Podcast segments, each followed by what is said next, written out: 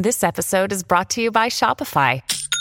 Forget the frustration of picking commerce platforms when you switch your business to Shopify, the global commerce platform that supercharges your selling wherever you sell. With Shopify, you'll harness the same intuitive features, trusted apps, and powerful analytics used by the world's leading brands. Sign up today for your $1 per month trial period at shopify.com slash tech, all lowercase. That's shopify.com slash tech.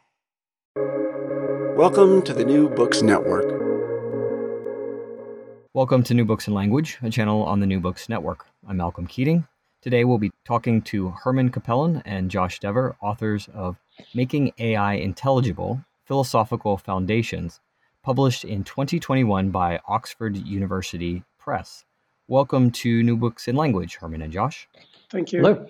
Uh, well, let's dive in. Your book focuses on AI or artificial intelligence and how philosophy of language is relevant to understanding and maybe even improving it. So let's start with your book's argument at a high level. What's your book's thesis, first of all, and why did you think it was an important book to write? So I think rather than give you a thesis, I'd rather give you a puzzle because I think the thing that motivates our book centrally is a puzzle that we want to address We've got some suggestions for what to say in response to that puzzle, but a lot of what we want to do is just draw attention to that puzzle and get people talking about it some more. So here's a way of thinking about the puzzle. Increasingly, we're surrounded by various kinds of artificial intelligence computer systems. And these computer systems are meant to answer certain kind of questions for us, make certain kinds of decision, give us certain kinds of information. And they're doing this by producing some output. They'll dump some text onto a screen. They'll produce a voice through some kind of uh, you know voice software. And so they're they're producing things that we'd like to take us take as telling us something. But we need to make sure we know what these systems are telling us. And one of the things we want to emphasize is it shouldn't be viewed as straightforward what the system is telling you. So eh, here's a kind of motivating example. Suppose you've got an artificial intelligence system whose job is to look at medical records and try to make a diagnosis of a patient. So you might, for example, give it uh, digital images of a certain kind of, of lesion. And the artificial intelligence was to look at the digital image, do some kind of processing on it, and render a verdict. And what we'd like is for the verdict to be that this lesion is a malignant tumor or a benign tumor. So, you know, we take a photo of a lesion on your body and we give it to this computer, and it returns a response saying, you know, outputting the word benign. Now, that looks very reassuring, but of course, it's only genuinely reassuring if, when the computer outputs the word benign, what it means is that it's a benign tumor. Right? But it's not a straightforward matter that that's what the computer means. So think about how these artificial intelligence systems are typically developed. The way that something like this is done, is to put it very simplistically, is you train the artificial intelligence system by giving it many, many photos of uh, lesions whose status is known. So you give it a, a photo of a lesion, it outputs a verdict on whether it's benign or malignant, and then you correct it. You tell it whether it got it right or not. And you do that over and over and over again until you think that it's reached a level of expertise where it can make these decisions properly. But mm-hmm. suppose it turns out that there was something going on in the background of the data set that you originally gave it, so that the collection of malignant tumor photos that you gave it all had some distinguishing characteristic to them. There was, for example, some kind of medical instrument in the background of the photo. Mm-hmm. Or there was something slightly different about the, the color scheme of the photo then there's the danger that what the AI system has done is not trained itself to recognize a malignant or a benign tumor, but rather recognize a photo that has a medical instrument in the background or doesn't have a medical instrument in the background.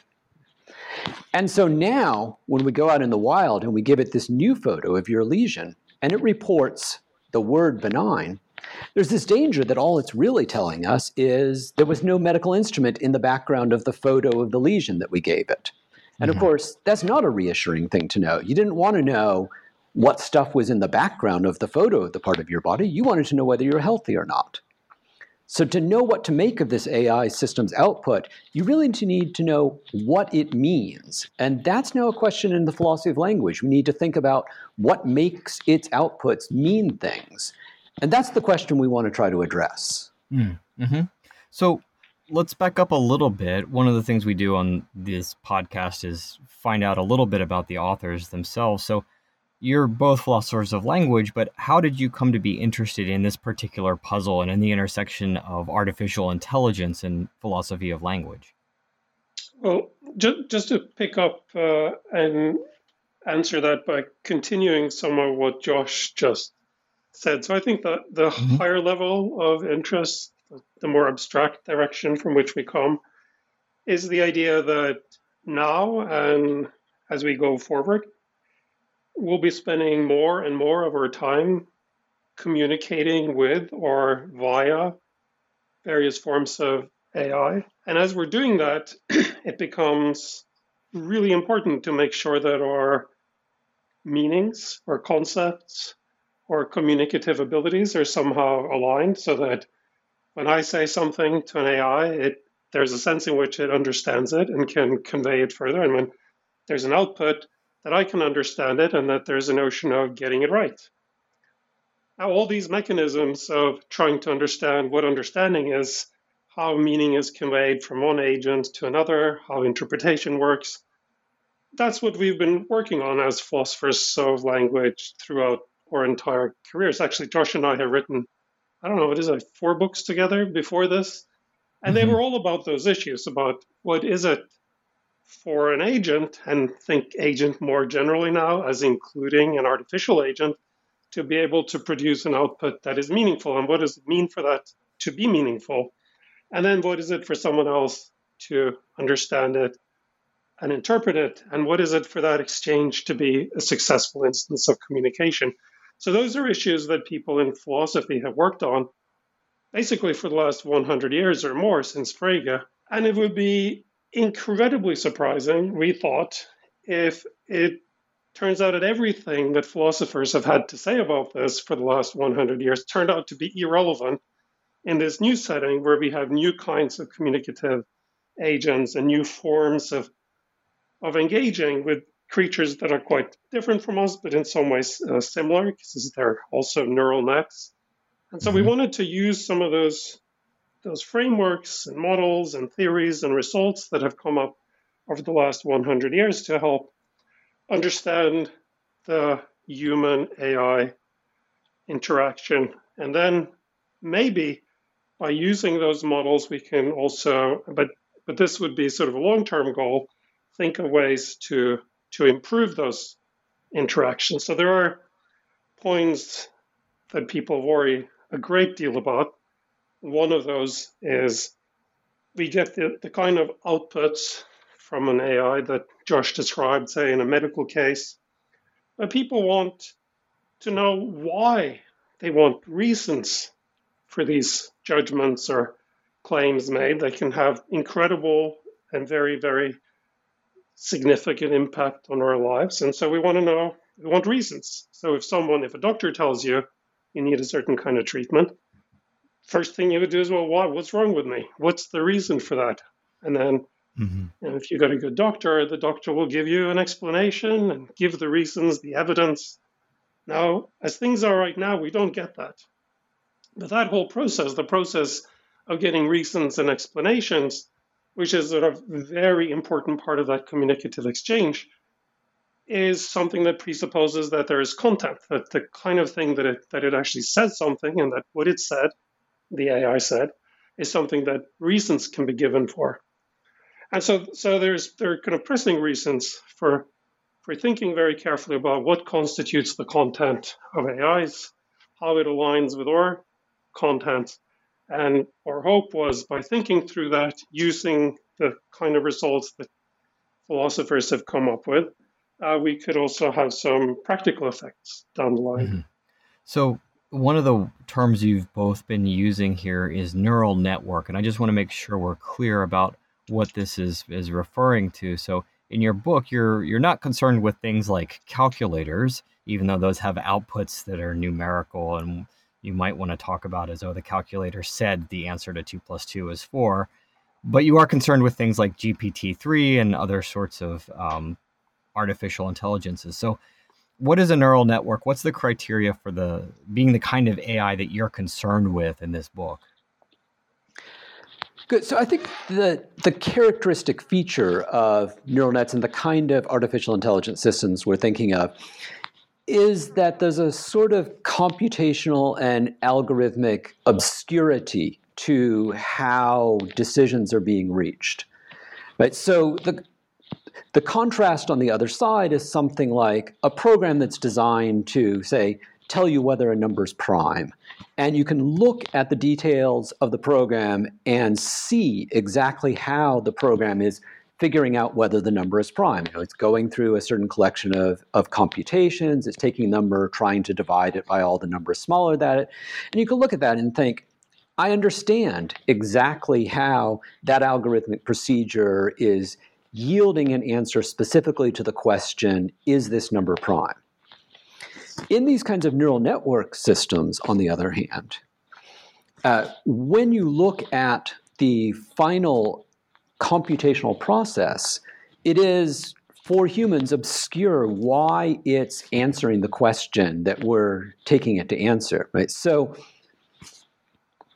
uh, you design these systems by setting up just a kind of system of nodes, and then you feed it some kind of input. Say, you, you know, you want to build a uh, image recognition software. So you're just trying to get something which will distinguish between photographs of birds and photographs of things other than birds.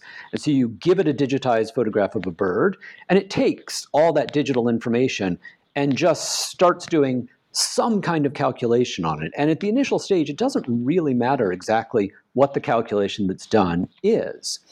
Uh, it just weights various parts of the numerical data in the imagery in different ways and drops out a verdict, you know, bird or not a bird. And then you give it some feedback. You tell it whether it got that one right.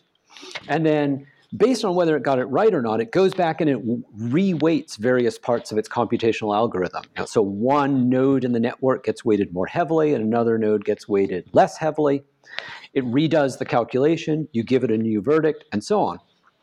And eventually it starts to converge on decisions that you like. But even once it's converging on decisions that you like, if you look at the internal processing, all you're going to see is vast numbers of of bits of data being run through a bunch of kind of linear algebra and a number dropping out at the end. And if you look at that and ask, well, how is it figuring out that this is a bird? Is there like a part of the program where I can say, ah, this is where it's kind of checking to see how many feathers there are on the object or whether it has a beak you're not going to find anything like that. It's a kind of overall holistic computational process that doesn't break down into components, at least on the computational level, that we're able to understand. And I think this is what creates the particularly pressing interpretive demand, right? Given that you can't look at the computation and see transparently why it's the kind of computation that would figure out whether something is a bird photograph we have to worry about whether the output of the program really does mean that it's a bird photograph rather than meaning some other obscure computational feature about the way the, the bits of the photograph are aligned with one another. Mm-hmm. Yeah, and it's it seems like so as I was as I was reading your book and, and preparing for this interview, I started to notice how often people talk about these kinds of AIs in terms like you've just described, that it it means things, that it says things, and so on. So there was a, a headline in in Vox in September that was talking about GPT three, characterizes it as a as a smart and poetic AI, but also that it says terrible things about Muslims. Um, but but here's the weird thing: this article doesn't talk to any philosophers of language about the issue. Instead, they talk about well, let's get some better data sets in order to train these neural nets.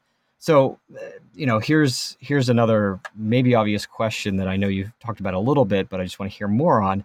Why should people in, for instance, the AI community read this book if they're the ones that you're concerned about uh, reading it? Why should they care what two philosophers of language have to say about these issues? Isn't the question really about data sets and, and algorithms? Yeah, this is a theme we're trying to push throughout the book, uh, and and I think it, it's definitely one of the larger goals of the book is to try to uh, show that what philosophers have done is of great relevance and importance, both theoretically and practically. And so the maybe easy way to think about this is that the people who make GPT-3 and who work for the big companies that make the technology that we're talking about now, they're trained in making computers and programming them and things like that. They have no training or very little training or understanding of what communication is, what a language is, what the different semantic, pragmatic mechanisms are that generate successful communication. And those are issues that are all, at least the foundation of all of that, is in philosophy. Mm-hmm. And it's strange that we're having these transformative technologies being driven by people who lacks training. When you hear them talk about it, they talk about issues in philosophy, but they are in effect amateurs. They don't. I mean, they might have picked up a little here or there, or they're making it up on their own, but they're amateurs for thinking about the nature of communication, the nature of representation. Uh, those are the things that we philosophers are quite good at. But we're coming very late to the game. We don't have the kind of funding they have. They're making mm-hmm. the successful technology. So it's very hard uh, and probably very unlikely that we'll ever get a real voice in in sort of directing or, or having much impact. But at least I think if you're interested in these larger theoretical questions, it's going to be unavoidable to have philosophers involved in it. But I think part of the reason it's not happening is kind of institutional, structural, in some sense, that philosophers are doing their or little puzzles that we've been worried about for the last 100 years, and we publish papers on those, and it's kind of recognizable way to have a career. If you're going to start writing on the sort of thing that Josh and I wrote this book about, where you connect it to a form of technology, there's a tendency, I think, to think that, well, you, how can we do that if we don't know how to make the machines, if we don't know how to do program, if we don't know all the technical stuff? And we're hoping that reading this book, you can get a sense that there's quite a bit of results that you can come up with and contributions you can make, even if you're not someone who's going to program these systems. I mean, just there's something we haven't talked about yet, and I, I and it's sort of relevant here, I think. Mm-hmm. And it's the and it springs out of what you were saying. We talk about GPT-3 and the sort of systems that Josh was talking about as having told us things, making suggestions, making decisions, responding to inputs. So we're doing all of this in this content type discourse with, with respect to it. But there is an alternative that is very powerful when you start thinking about it, which is no, they never say anything. They can't represent the world. They don't have any content. They don't share our language. They can't speak English. They can't understand English. They've never told us anything. They never made any suggestions. They never made any decisions.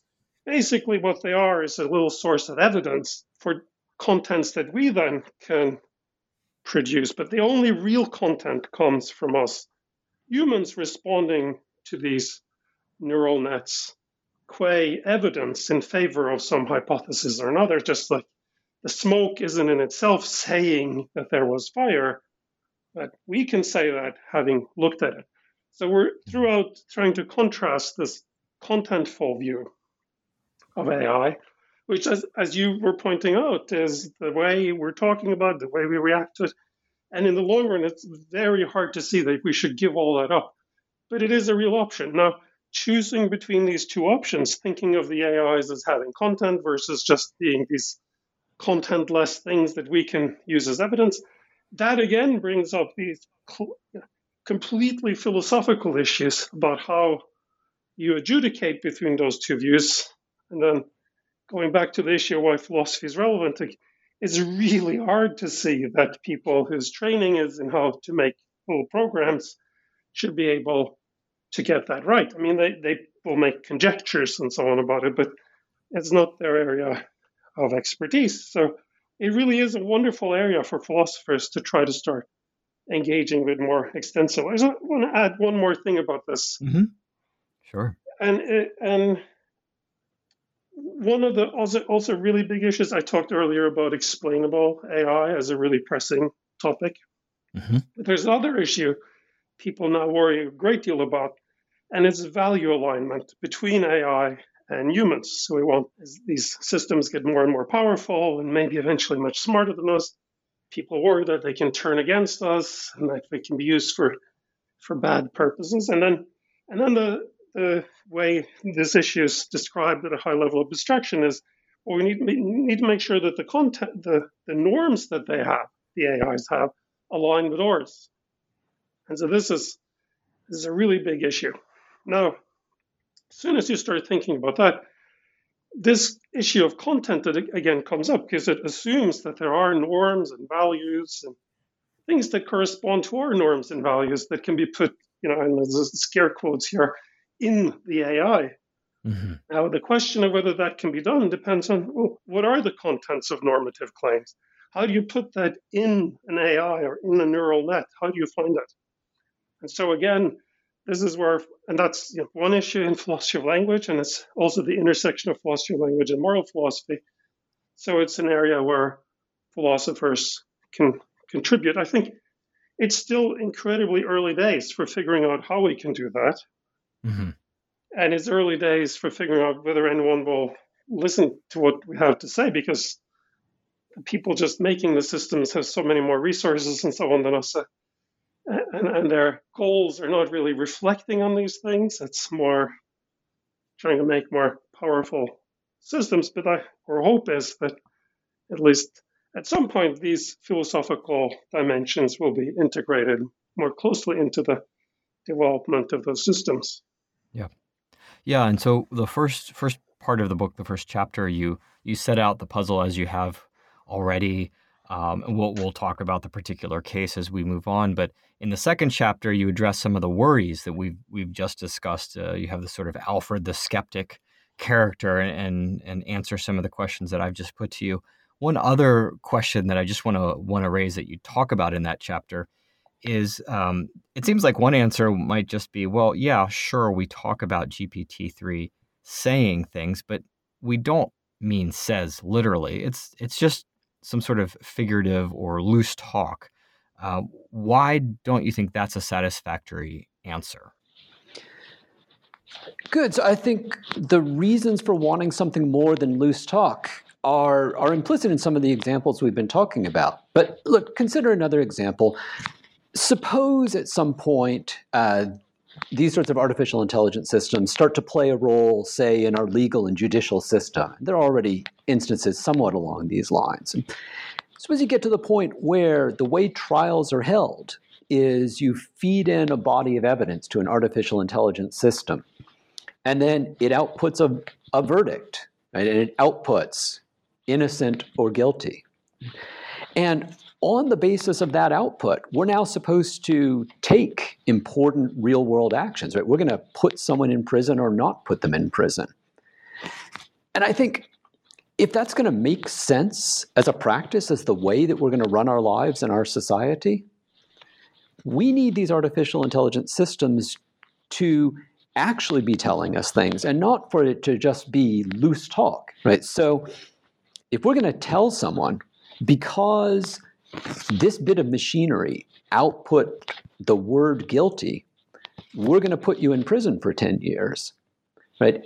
If they ask, you know, how that makes sense, why that bit of text on the screen means they have to go to prison. And we say, well, the computer didn't really say that you were guilty. That's just kind of loose talk. We're, we're just interpreting the, um, the text on the screen as, you know, we'll take that as meaning that you're guilty. That doesn't seem reassuring, right? Because now we want to know, but what licenses you in taking it in that way? If the trust that we're supposed to place in these systems is dependent on their accuracy. The very notion of accuracy presupposes the notion of content, right? You can't be accurate unless you're saying something that, that can be true or false so that you can be reliably true. So if we're not willing to actually commit to these systems saying things and telling us things, then it's very hard to see how it's going to make sense to let them play the kinds of roles in our lives that increasingly we're headed in the direction of having them play. Yeah. And so what you've just described, I think, connects to the third chapter of your book where you discuss aboutness and representation. So there needs to be something that the AI is in some sense talking about. It has to be representing something. And I'm I'm being super loose here, as you yourselves note that you're going to just use sort of aboutness and representation at a high level interchangeably. So I want to ask you about that third chapter, in particular about meta semantics, because I think for our listeners that might be uh, an, an interesting uh, topic for you to discuss. That seems to be really crucial for what you're doing in this book, and it may not be familiar to everyone. But also, correct me about my characterization of aboutness and rep- representation. Fill in what what we need to know in order to appreciate what comes next in the book. So we're trying to use a very intuitive, non-theoretical notion of aboutness, which is if the system says Malcolm doesn't have cancer, then the system has said something about you. And it has, not just anything it has said, it has talked about your situation with respect to cancer, namely, you don't have it. Mm-hmm. And so, what it has done is represented one way that the world is, namely, it's a world in which the guy, you, fail to have a certain kind of illness. It's a good world. And it, it's a good world. That's and that's so that's what you want. But that assumes that the system can represent, they can represent you, cancer, put the two things together and say that you don't have it. I think that idea is very, very intuitive. There are many different philosophical theories about how that's possible, how a system can do that. So you know, I'm sitting on a chair right now, and this chair isn't about anything. It's not, it's just there. It's not about me or you or anything. It doesn't have that capacity for representing the world. And this paperclip that I'm now just picking up, it also doesn't, it couldn't represent you. There, so, so there are these systems in the world that can do this representing the world. And I'm assuming now that when I speak, I can do that. I can talk about Malcolm. I can talk about our podcast. I can talk about Josh. So this is an amazing thing that my, that my mind and my language can do. It can, even though you, we're spread all over the world right now, language can uh, connect in some way to, to you, and the listeners will be able to know that I said something about the two of you, and so on. Mm-hmm. And then there are things in the world that fails, doesn't have that property, like the paperclip uh, and the and the chair. Now, meta semantics and the way we're using it, is a theory about what it is that makes it possible for a system to do representing. What are the conditions that must be in place for representation to happen? So you can think of that as the metaphysics of representation. What are the facts in the world that grounds this capacity for representation that is so important to humans and that distinguish us from paperclips and chairs and so on. And so there are many theories about that in philosophy, competing theories. And they all seem, and you know, one of the issues about philosophy that frustrates non-philosophers is this: hey, we don't have a like a consensus. It's not like we can say, oh, you know, we spent hundred years thinking about this, and we've figured it all out. Here's the correct theory philosophy doesn't work like that because what we're doing is so hard. But we have some pretty good candidates. one of the things that we're trying to do in the book is show how some of those candidates that we think are quite plausible can be applied to AI systems. So, one option is that I was talking about earlier is look, they just can't do it because they're just not the sort of object that can represent you should be very suspicious of that because remember how Josh was talking about the nature of neural nets. And one of the things that's worth mentioning there is that you know, your, your brain is also a neural net. So it would be, uh, they're kind of similar, the natural and the, and the AIs we're talking about, the neural net based AI. And so what we're trying to see is how, well, can we find patterns that are sufficiently similar to the human case in the AI case that can ground representation? So we're sort of we're trying to say, well, don't give up the thought that they can represent the world, that they can say something, and we can show you how that could be made possible by looking at some of these theoretical frameworks, and we present three of those. Mm-hmm. So that's a high level description of, of the meta semantics idea and, and the kind of sort of simple talk about representation that, that we rely on throughout. Great. Great. Thank you. Yeah. So that chapter is it's relatively short. You're just giving us the sort of nuts and bolts in order to to let us move on. The real, uh, as I take it, the real stuff starts happening in chapter four, where you present your theory, and here you present what you call a de-anthropocentrized externalism. So let's un- unpack this. Obviously, de-anthropocentrized. We got to do something with the fact that it's not humans we're talking about here. So so that's an issue. But but what is externalism? What is externalism in the context of philosophy of language? And why do you think this approach is better than other approaches? Obviously, philosophy of language has lots of different options in the past hundred so years in in English philosophy, other philosophies maybe longer. Why externalism? Good. So I think, you know, if there's a central positive lesson I'd like to try to have absorbed from this book, it's that the externalist tradition is a natural and important place to look for making some progress in thinking about how artificial intelligence systems could be successfully representing stuff about the world. So Look, when the question first gets posed, you know, we've got this artificial intelligence system. We're hoping it's a kind of bird image detector, and we're wondering whether it's been successfully created as a bird image detector. I think it's a very natural thought that the way to answer that question is to now dive into the details of the program, like go down into the source code and start looking at how all the computational algorithms are designed and try to work out from that whether this thing is doing bird representations in the end. And I think, especially if you're a programmer, this is automatically going to be where you start because this is your area of expertise right? You know, this is what you do is go and work with the details of code. And so when you want to try to answer this semantic question about what your program is doing you want to do what you always do. You want to go inside the thing and look at how it's working on the inside. And what we want to suggest is that there's an important thought that plays a lot of role in philosophy of language, suggesting that this isn't always the right approach for figuring out why things represent the way they do. And thinking about the human case is a helpful way to think about this.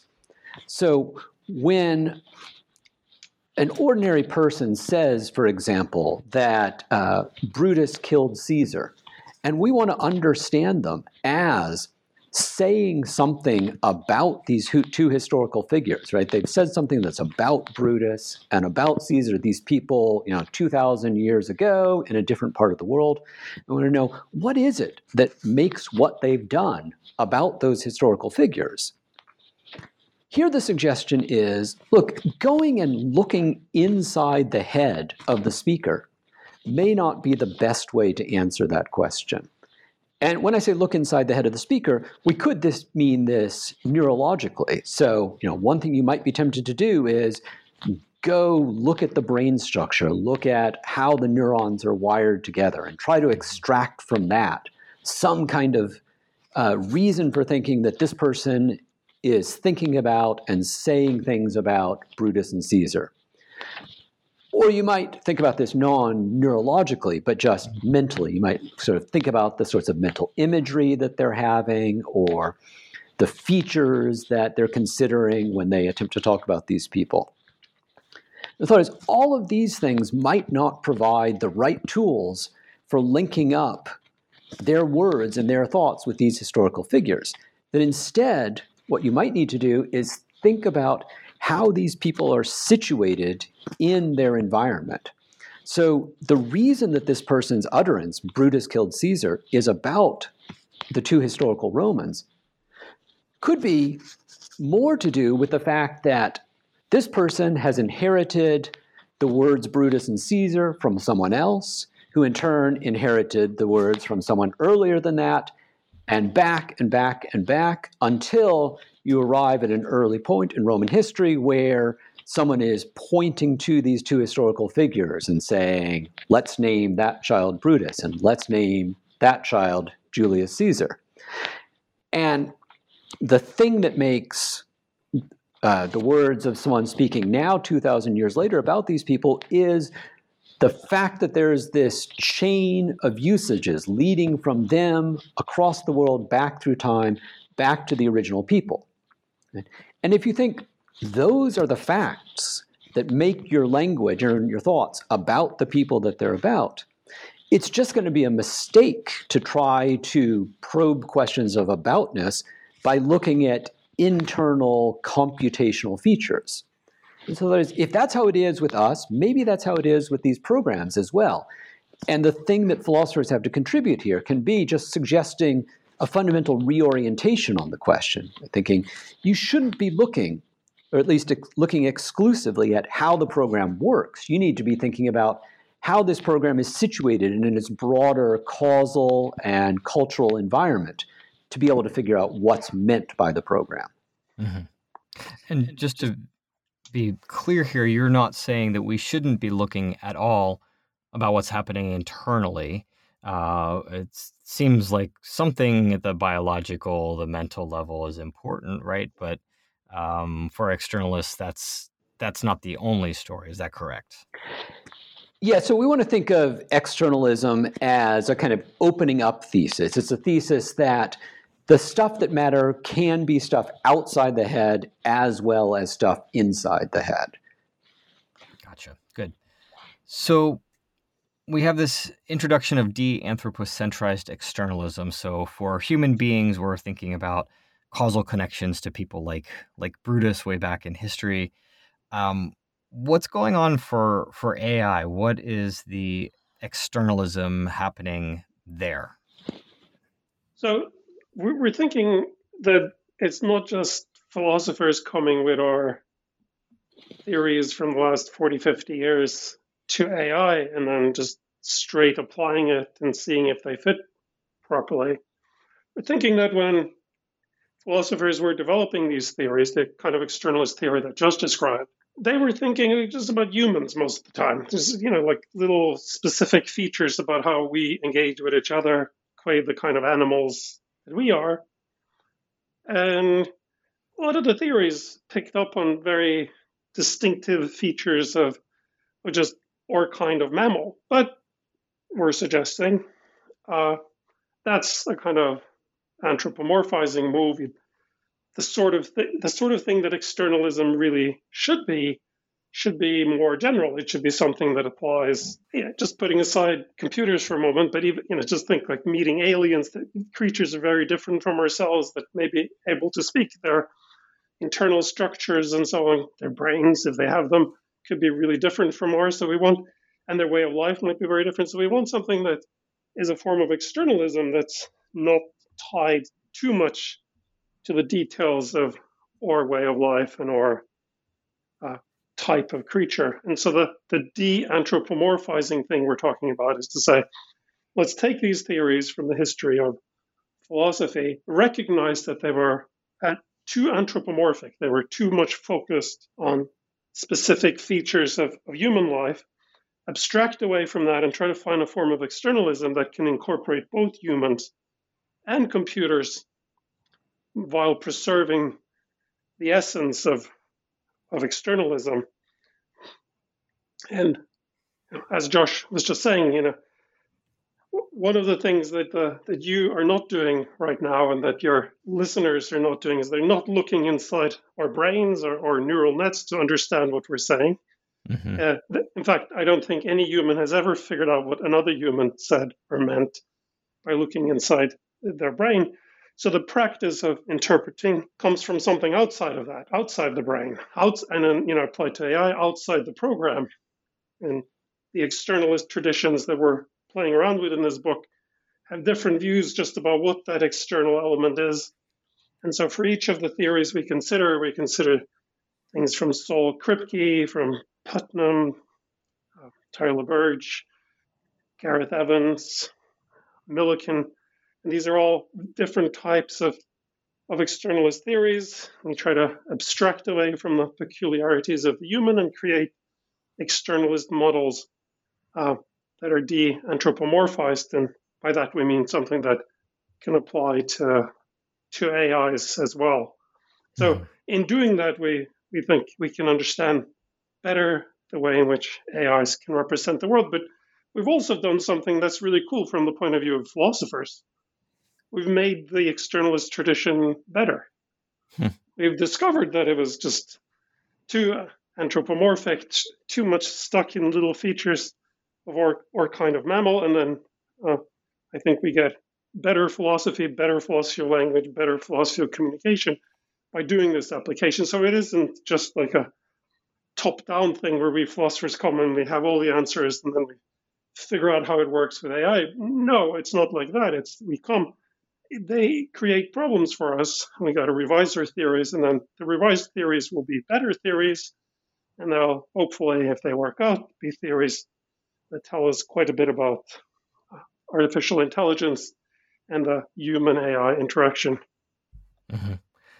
Let's let's dive into the theories then. So basically, the structure of the book, you start to focus on this case that you introduce at the beginning of the book, which is where the statement we're looking at is Lucy is high risk. This is coming out of an AI called Smart Credit, which has sadly turned her down for for a mortgage.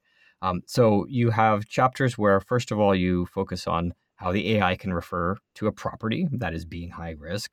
Then another chapter about how the AI can refer to Lucy. And then, of course, in chapter seven, we have to talk about how it can put these together through, through predication. Something interesting that you just sort of alluded to there is that you're not just drawing on a particular externalist. You draw on Saul Kripke, Gareth Evans, you draw on uh, teleosemanticists, uh, Karen Neander, David Papineau. Uh, so you kind of answered this again. It's it's great. You're anticipating anticipating my questions a bit, but um, why why not just stick with one particular externalist approach? I mean, Evans and Kripke disagree about reference. You know, why why not just pick one and apply it um, sort of systematically here? I guess the way I would want to answer this is to say that we view things as just being at a very preliminary stage here. I mean, we think we're at the very beginning of an extremely hard process of trying to figure out how meaningful systems, which are really quite different from us in some important ways and quite similar to us in some important ways, can successfully mean things. And we think we've got these externalist tools that the philosophical tradition has developed for us, and there are a variety of these tools, and they have interesting differences from one another. But we think all of these tools have been, you know, as Herman was just stressing, trained on the case of human meaning and human communication. And, you know, I think, you know, one of our central driving thoughts in this book is that this is an incredibly productive area for uh, cross communication between philosophers and people working in the artificial intelligence tradition. So we think, you know, we have some things to say which are going to be helpful for them in the kinds of projects that they want to engage in, but we also think that philosophers need to be paying more attention to what the programmers and the people thinking about artificial intelligence are saying. Because we think you can't just take what the philosophers have said about the externalist tradition and cookie cutter apply it to the artificial intelligence systems, mm-hmm. right? Because they need to be um, removed from the particular anthropic context in which they were developed.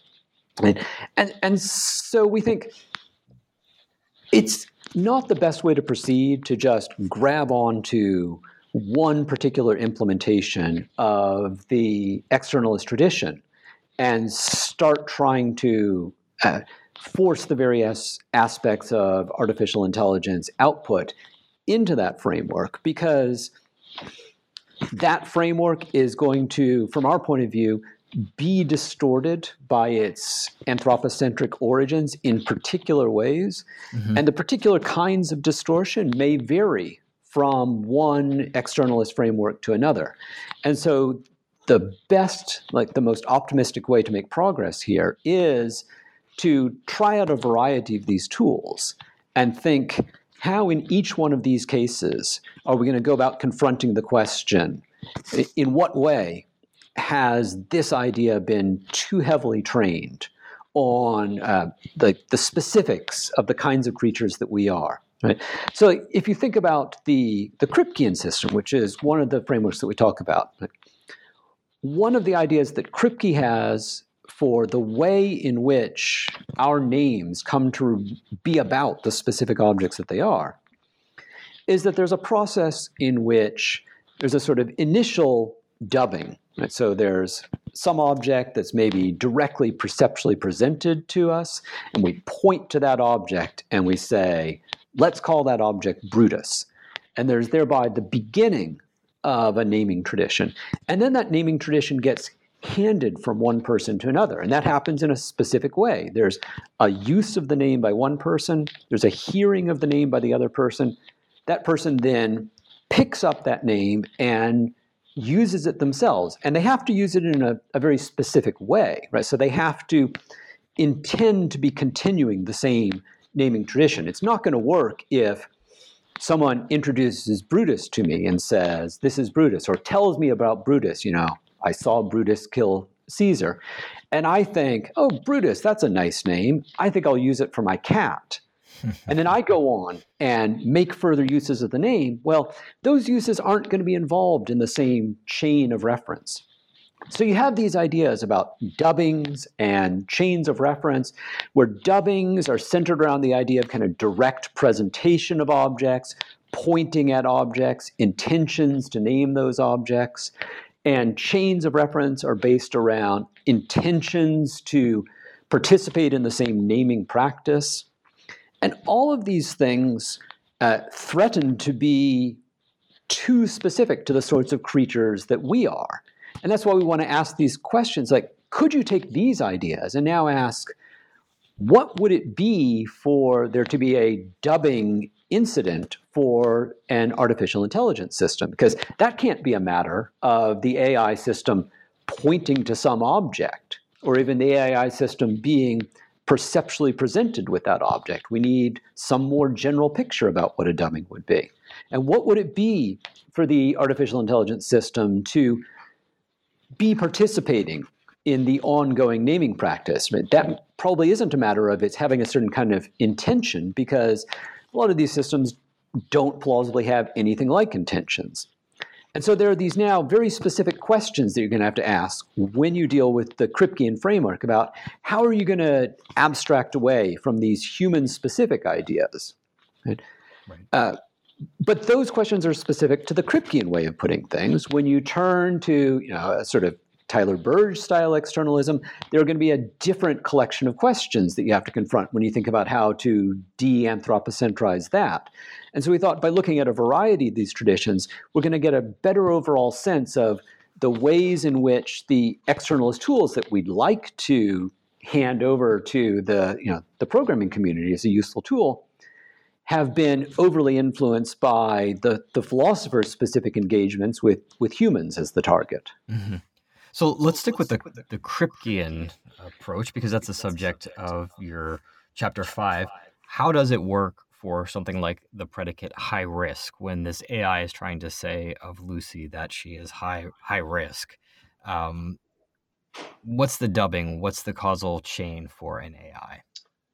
So one of the I, I, guess characteristic features of the discussions in all these chapters is we, we don't have a unique we give you several options for how to mm-hmm. how to think about it and we're not sure which one is is the correct one and I'll get I'll get back to that in a little second how how to mm-hmm. think about how to make that choice um, so in the Kripke model it's quite simple one of the, the weird things about Kripke's book it's a series of lectures Naming and Necessity, is that the positive theory is presented, I think, in just a page or even a paragraph or something, hmm. where Kripke says, in the case of, of a human, there is an original dubbing, there's a passing along with some kind of intentions along the way, and then reference, the ability to talk about an object, happens by virtue of being a part of this historical chain. Um, and so you can imagine someone introducing the term water or gold a long time ago, pointing out some substance, and it's being passed along throughout history, linguistic history, and you and I are now part of that chain. We denote those substances and we can predicate being wet or being water or being gold by virtue of being part of that historical linkage. And so that's the, the externalist element is that it's historical, it's not something you can see inside the head. And so the first step towards generalization towards AI is to say, well, this looks great for AIs because it's part of a chain. It is part of a chain. You know, we introduced this term a long time ago if the model is correct for humans, then we do our denotation of those properties by being part of the chain. And then look what we did. We made this new thing. It's got got a neural net just like us. It's made from different stuff, but who cares? And then we have these people who are programmers who will, and this is where the tricky part comes in, make it part of the same chain as we are. Now, of course, the making part of the same chain as we are will be different in this particular case from what it was uh, for humans. So now we have to think through different options for how to think about being made part of a chain. And, and this is where a bunch of, we give the readers some options for how to think about it. But, and, and this, this now we get very, you know, maybe too philosophical for, for people who are not that into philosophy. But one of the points we try to make throughout is that now we need a higher level of abstraction for thinking about how to do make these choices. In other words, how to think about the right way to do the abstraction. So I was describing the sort of baby picture of a Kripke applied to AI. Got to make these choices about how the how the programmer makes it part of the chain. How do we make those choices? They're not. They shouldn't be just random. They shouldn't but but how are they made? And this is where we try to introduce a higher level. Before we were talking about meta semantics, but you can imagine an even higher level, the meta meta semantics, which tells you, guides you in thinking about meta semantics. And so we introduced some principles that we take from the philosopher Timothy Williamson for how to think about how to make choice points on the meta semantic level. In other words, how to implement this Kripke picture, for example, for predicates. And so I think the, the structurally interesting thing about the book is this even higher level that gives you guidance for how to think about the metasemantic level, which then gives you guidance for how to think about the particular choice points. Mm-hmm.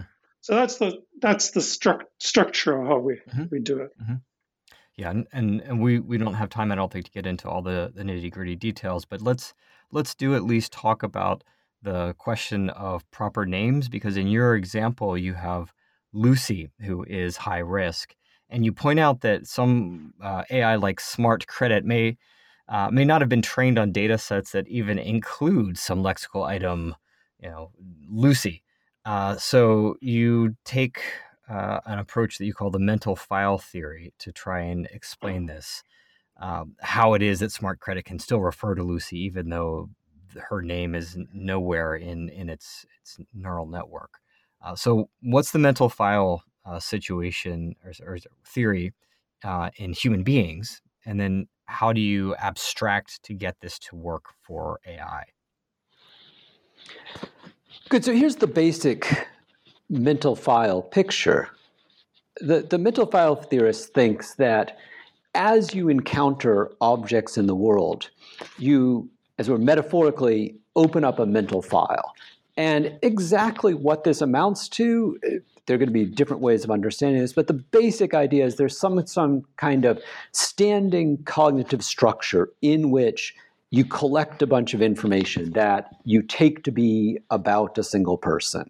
Right? So you encounter someone, you see something about them, they're wearing a red shirt, they're talking loudly, and you sort of write down a bunch of properties in your head. There is someone, they're wearing a red shirt, they're talking loudly, and so on. Uh, later, you encounter an individual again, and you take them to be the same person that you encountered before. And so, new information that you get about them, you, you stick in the same file. You sort of cluster all that information together. And now we can now ask about this mental file, well, who is it a file about? And this is the kind of question that's going to get especially pressing when uh, you get confused. So, uh, you know, for example, there's a pair of identical twins, and sometimes you're encountering one of them and sometimes you're encountering another. But you fail to realize this, so you just start putting all of the information into the same file on the assumption that there's a single person that all this information is about.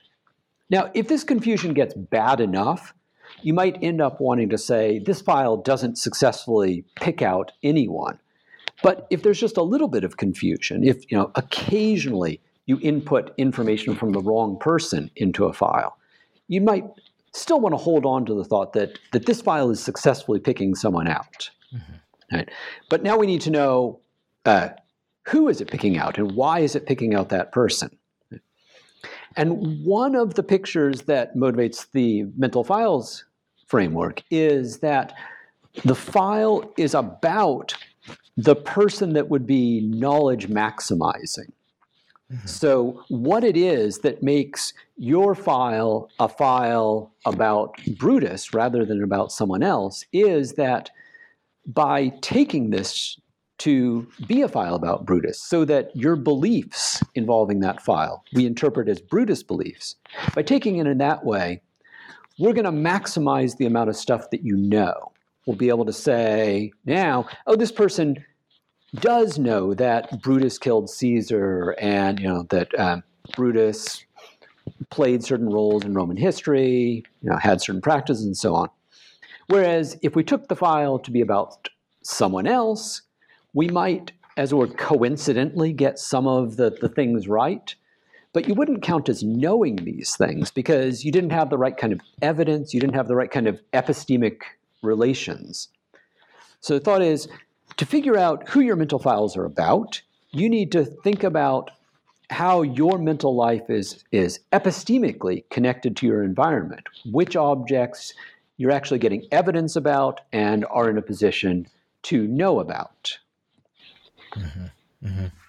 And so, for AI, then how how does it have some kind of uh, epistemically rewarding relationship, as as you put it, to to the outside world? How how do you cash this out for AI? Well, so w- this gets a little bit back to the issues we were talking about earlier, the the guiding meta meta semantics, and the principle that I was just mentioning that we took it from Timothy Williamson, but we're more, I didn't say what it was, but so the, the basic principle is something that's knowledge maximizing for us. Mm-hmm. So we're going, we're thinking that we've created these systems. Uh, the content attributions are made by us, and we've created them in order to help us improve our understanding of the world, like who has cancer, who has credit worthiness, who should be in prison.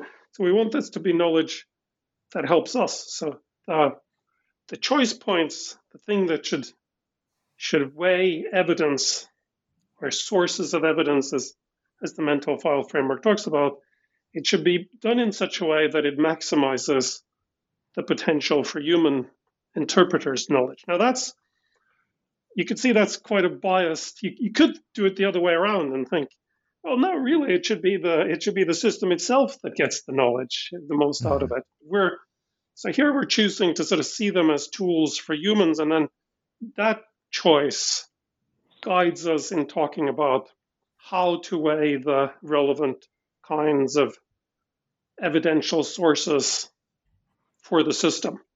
Now, just in detail how to do that would I don't I don't think we even try. We give a general principle for, mm-hmm. for how to do it. Uh, so so the, the, so this is the point where you know clearly more more detail is needed, but the general principle is pick a way of weighing sources of information. Gareth Evans talked about the dominant source of information. Develop a notion of dominance that is such that by using it, it maximizes the knowledge we get uh, from the systems. Mm-hmm. And so we, so, so if you're looking for very detailed stories about how to do particular systems and their interpretation, you don't get obviously very much from this book. What you get are these general frameworks for how to do it in a particular case, and then the details will be obviously incredibly complicated right. for each specific instance. Right, and and you you suggested that in discussion about the last chapter as well that you have these choice points too that you've you've introduced and you're you're really you're focusing on getting a framework for the readers to be able to to think about these in particular um, AI sort of context. Uh, in the time that we have left, let's look at how we put things together. I mean, we've talked about Lucy, we've talked about being high risk, but we don't yet have have anything propositional. We need to predicate of Lucy that she's high risk. Um, what is predication? I mean, this is a huge topic. Uh, in your book, you're focusing in particular on teleosemantics. Uh, so, what's teleosemantics, and how is this going to help us put together this this relationship between Lucy and the property of being high risk? But so teleosemantics is another tool in the kind of general externalist toolbox that philosophy has been considered. And the thought here is that sometimes to be able to figure out what something is representing, you need to figure out what the function of that object is. And some notions of function just look like they're they're human imposed functions. So you know the the speedometer on your car represents how fast the car is traveling. It represents that because that's the function of the speedometer. And the reason that's the function of the speedometer is because we designed it to do that and we intended it to do that. But some notions of function may be available without kind of humanly imposed function. And this is something that you'll see in a biological context most naturally. So you might think, there's a good sense in which the function of the heart is to pump blood, not just because we regard it as a blood pumping tool, but because that's how it's been evolutionarily designed and feedback reinforced to function. And so, for example, in the case of perception, you might think that your perceptual states are representing the environment around you. They're giving you information about the environment because that's the function of the perceptual system is to, to represent how the environment is going. And so the basic teleo functional idea is one of the sources of meaning can be the, the proper function of objects. So now we're thinking this may be a profitable idea to considering how it is that an artificial intelligence system manages not just to represent specific objects and specific features, but actually to, as it were, assert and deliver us information that attributes a specific feature to a specific object. So we think, you know, why is it when SmartCredit says Lucy is high risk, we should not just think this is a, a system that's um, represented Lucy and represented a property, but actually specifically said Lucy has that property rather than, for example, Lucy doesn't have that property or Lucy might have that property, right? It's important that we know how it's putting these pieces together. And so another thought is well, to answer that question, we need to, or one a profitable approach is to think about what the the function of the outputs of the AI system are. Right? And we think one of the reasons this is a particularly interesting case is these AI systems have features both of kind of human imposed functionality. So in some ways they're like the speedometer that represents what it does because we intended that it represent in that way and we designed it to represent in that way but also some aspects of the kind of natural and say you know evolutionarily and natural selection, developed representational systems so to some extent the system has the function it does because it's engaged in a kind of feedback mechanism that's allowed it to perpetuate and develop its own internal structure in response to its environment in very much the way that that we did when we were involving the kind evolving in the kind of environments that we did. Mm-hmm. So we mm-hmm. think it's a really interesting test case for uh, trying to think how we should take this uh, notion of function and apply it to something that sort of spans the uh, artificial versus natural divide in a way that hopefully will produce some some interesting theoretical insights into how to think about these things. Mm-hmm. Mm-hmm. Well, there's a lot more we could talk about in in the book. Of course, you go into to more detail in each of the chapters than we've been able to to cover in this time, and you do have a concluding chapter that that develops some, um, you say, some sort of scattered thoughts uh, about the extended mind theory and um, representation and some some various things, but I think given um, given the time, let me just uh, close with asking if there's anything else that we haven't covered that you think is important in appreciating uh, your book. Include the last chapter if you want, or or anything that we haven't talked about so far. Well, I, I think we've covered a lot of of the core uh, ideas in the book. I think if I were to, maybe this is more re-emphasizing than than adding something. It's that I given the way we've written the book, where it's not a particular theory that's being pushed about um, particular cases, mm-hmm. and given the very high level of, of abstraction, and, and, to some extent, it's a sort of programmatic book trying to tell people or encourage people in our field to start thinking about various ways where they should take their favorite theories and try to do the sort of thing that that we're doing. So it's it's a little bit of a call to arms, not, rather than pushing a particular theory. Mm-hmm. You know, a lot of philosophy books and papers that we write are are books and papers saying, you know, we've found the truth about this, and here's the argument for why it's uh, true, and now come and try to refute us. This book really doesn't quite have that structure. It says, here are some incredibly challenging questions and here are some ways, and we don't even know which one is the right one yet. We're just giving you some options. And but we're giving you a way of thinking about it. But we really hope to convince you that these issues are worth thinking about, and that if you spent a lot of time thinking about the nature of meaning, metasemantics, and pragmatics, and the issues that many philosophers have been thinking about, then you know this is a great place for you, both to improve your own theory to and to apply it to a case. That's mm-hmm. super important. Mm-hmm. Yeah, and I'll, I'll, note we'll we'll put up a link on the on the podcast blog of of course, but this is an open access book, so the call to arms is very much open to to to everyone. Uh, we'll put up a link to the book. Let, let me uh, conclude by asking, what are the two of you working on now, uh, either together or separately? I know you co-author a lot. What are your what's occupying you right now? Actually, I'm going to jump in here, even though we're alternating. I'm hoping that by the end of this week, Josh will finish a new paper on these very topics. He promised me that he would do it, so I'm expecting it. And that's a very different way of thinking about it from what we've been talking about. It's it's a way of saying we're saying, well, you know, maybe you just cannot de-anthropomorphize and include the AI. Maybe it's completely mm. alien. Mm. And what do we do if if AIs have a completely alien metasemantics and they maybe even have alien contents. Mm. And so the paper is, or joint papers, that, that one paper is exploring that option, which is going a different direction, but following, I think, in the same pattern that I was just describing. You know, here are different ways of thinking about it. The book really sort of holds out hope that they're doing the same kind of thing as us humans in some abstract sense. But, but maybe it isn't like that at all. Maybe they're just completely different from us. But then we still have to try to figure out how to engage with them and, and how communication is possible under those circumstances. So that's one one thing we're working on now. Josh, anything anything to add? Would that be the closing no, word? so I'll be busy trying to uh, make good on that promissory note that Herman just advanced. All right.